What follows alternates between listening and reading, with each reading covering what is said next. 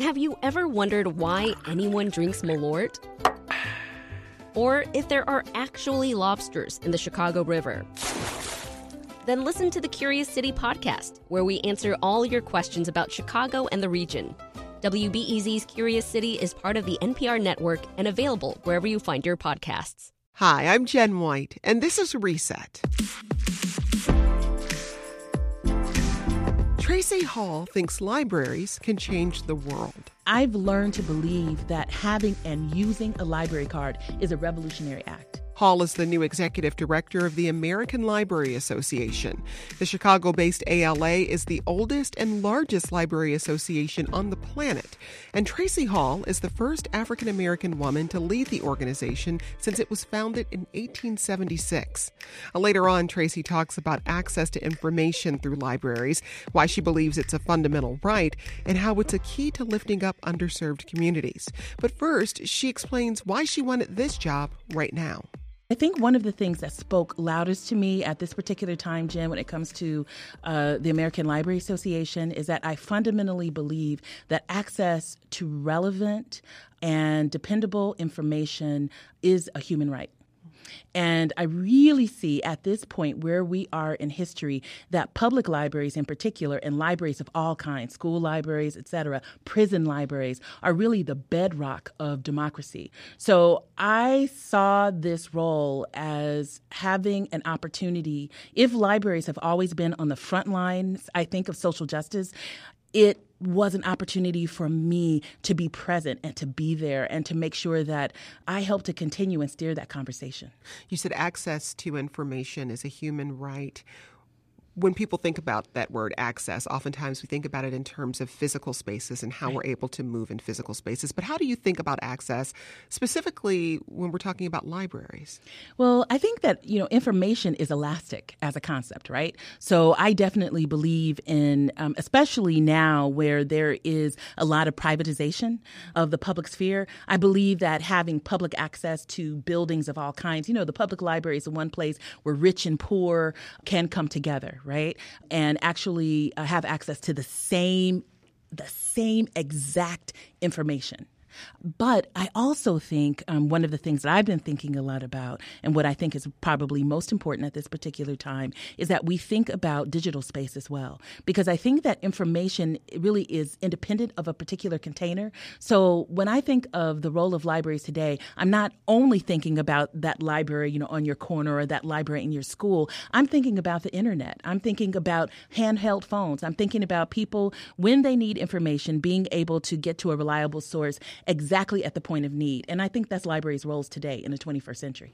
Well, you've held jobs at libraries on both coasts, including the Queens Public Library in New York City, two libraries in Connecticut, and the Seattle Public Library. Yes. What are some of the things you're going to pull from your experiences in those institutions? Yes, and I've also taught at library schools too, which has been really fundamental, I think, in my development as um, a librarian. I think one of the things that I'm going to pull from, and I'll give you an example of it in Seattle, is I was working at Seattle Public Library in the 90s, right when we were shifting, um, I think, to where all of our employment and access to employment information was going online. And so, you know, we had a pretty uh, labor oriented, industrially oriented uh, workforce in Seattle. It wasn't the Seattle of today, which is, you know, really, um, you know, in a lot of cases with Microsoft there and Adobe and Amazon there, um, you know, a lot of white collar workers. So we still have all these blue collar workers and, you know, people who would come to Seattle for fishing jobs and those kinds of things.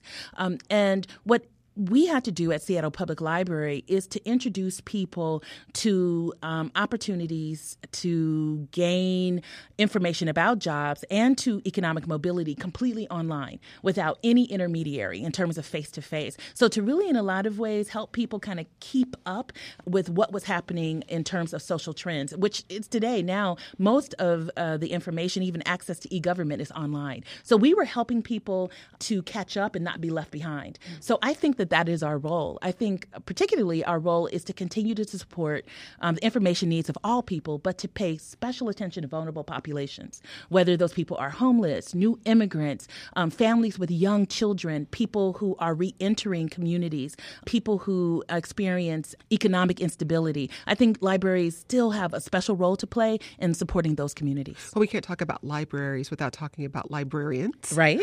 How have you seen that role evolve over your years working in the sector?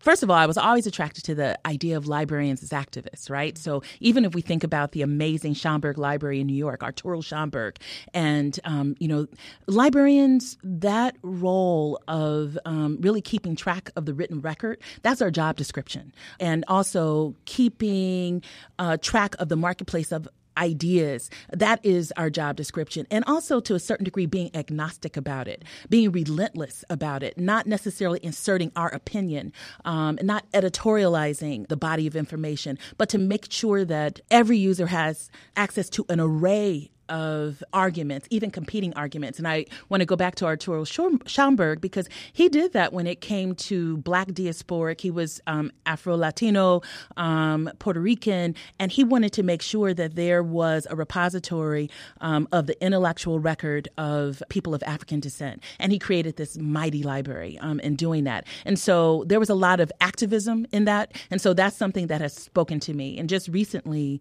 also, we have been privy to a new documentary about the life of Marion Stokes, who herself was um, an African American librarian, but who really preempted and kind of created the first, if you will, 24 hour news station. She was somebody who believed that and saw that new, the news was really beginning to have a very strong opinion.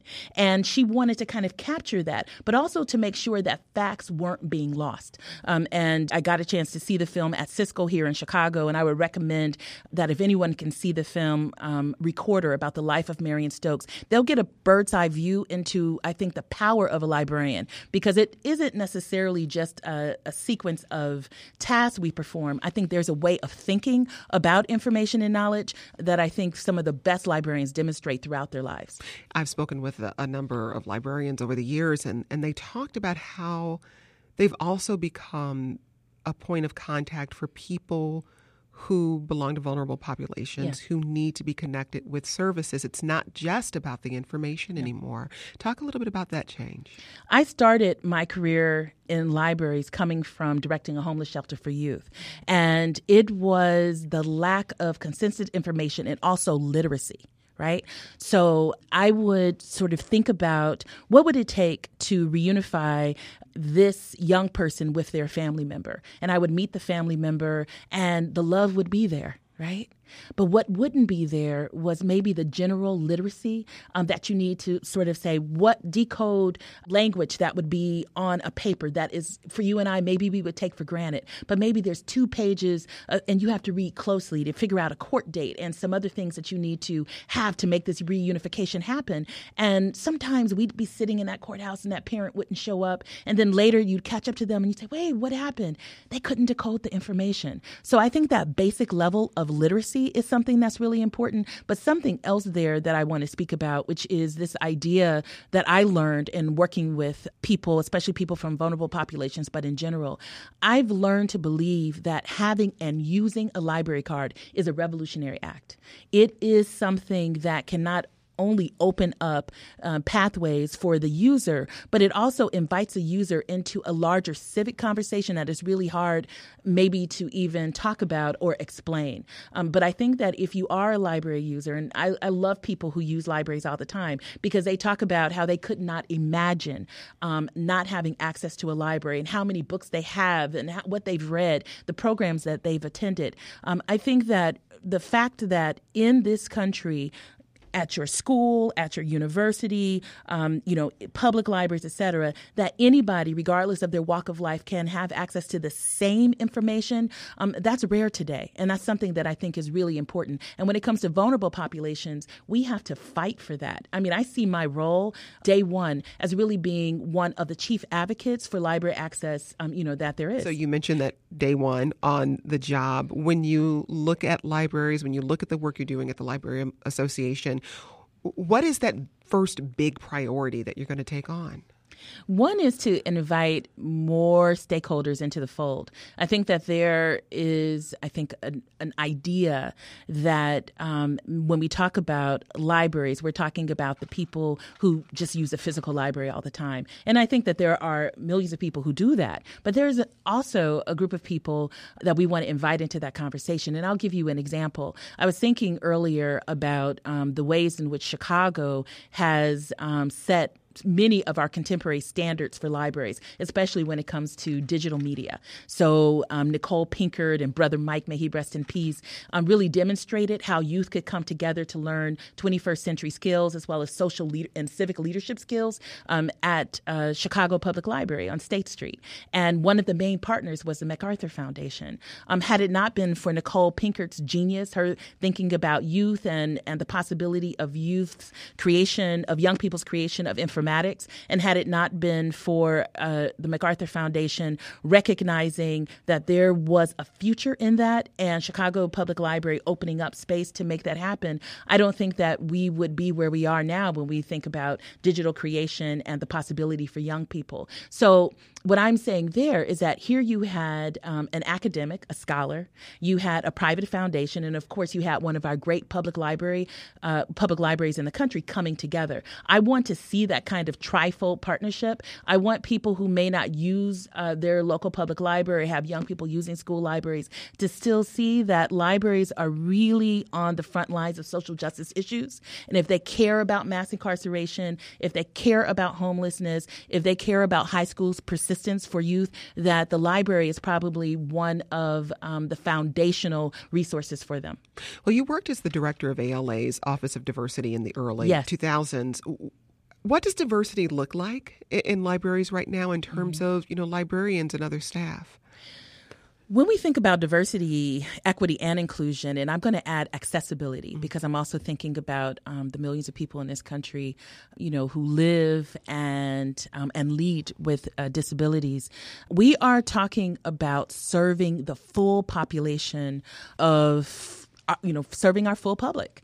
And I think that with libraries, libraries have been around before most people were literate. So I like to say, just thinking about, you know, um, myself as a librarian, but also as a library historian, I think about the fact that today we have more public libraries than we have McDonald's.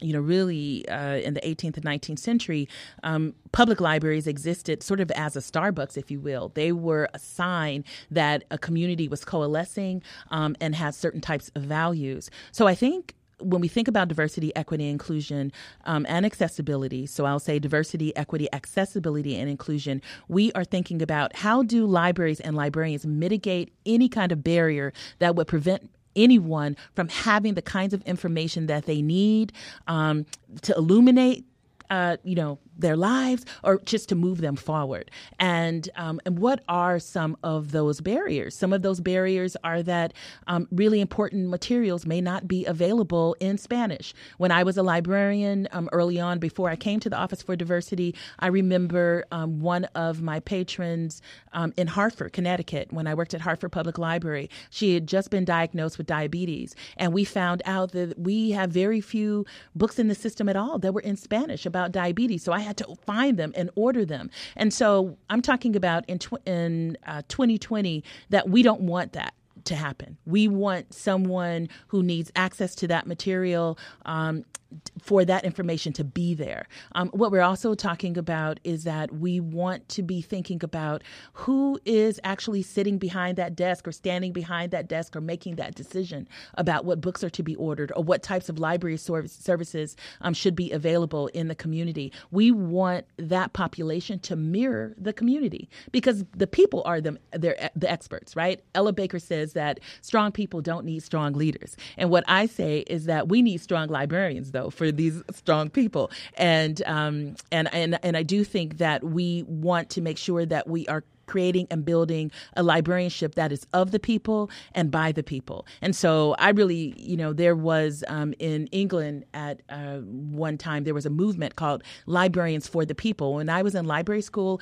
I read as much as I could because I really fancied myself and the kind of librarianship that I wanted to champion of really being by, for, and of the people. And so we need to have a cadre, a core of librarians that really understand the informatic needs of the communities around them, not necessarily because they're learning about those communities, but also because they are of those communities.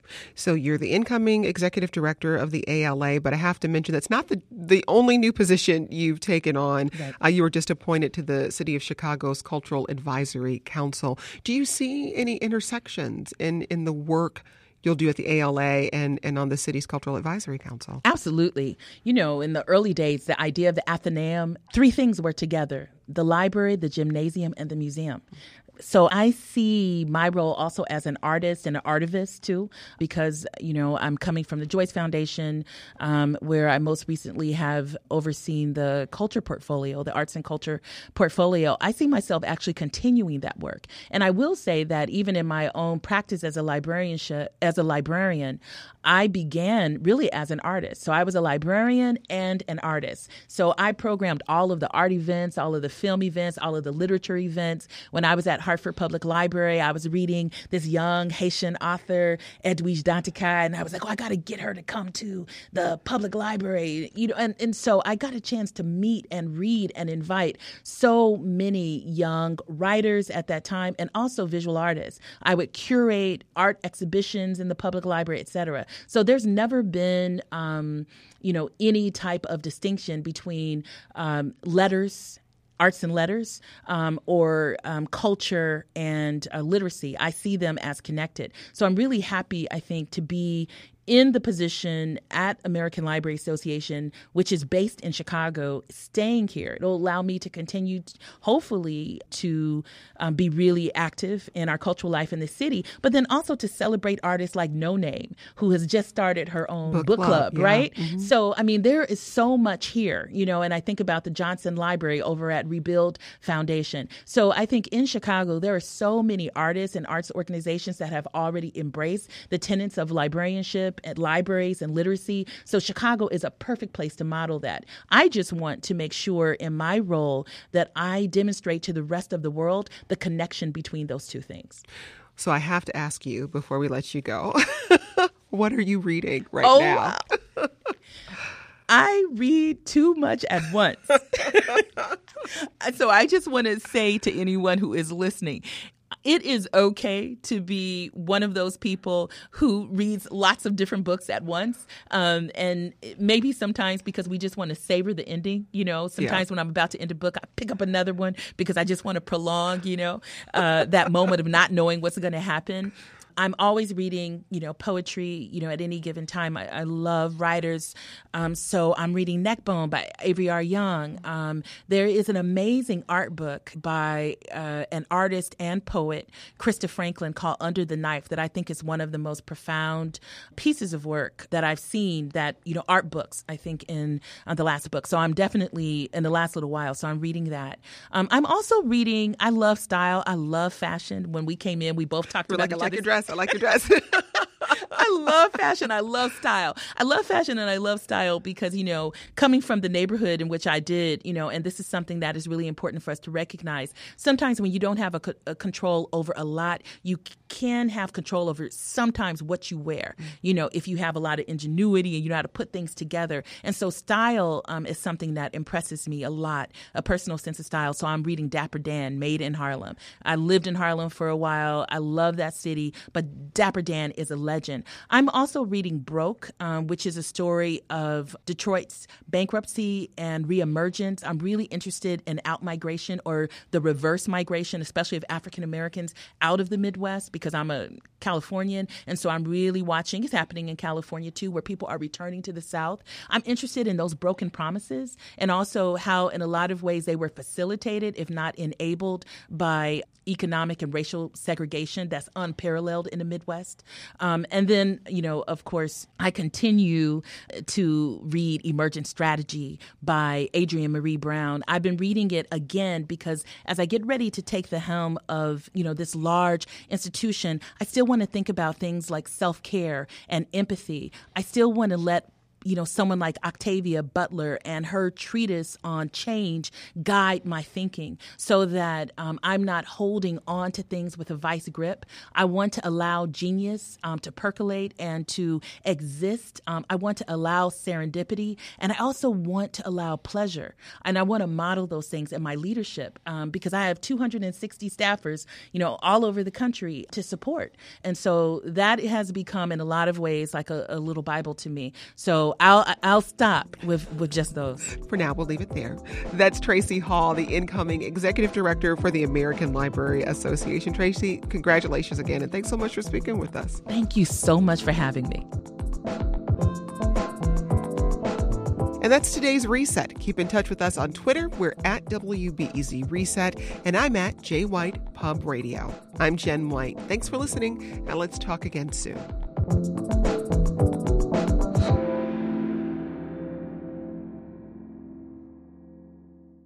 Do you need a break from the news? Well, my friend, Nerdette Podcast is here for you. Our show is all about delight. We laugh about what's happening in pop culture and feature thoughtful interviews with fascinating people. We even have a monthly book club that you can participate in. I could just go on and on about it. I loved this book. It was an experience, I'll tell you that. I discovered authors I had never heard of, and I'm really happy that I did. Come hang out with us. Listen to Nerdette wherever you get your podcasts.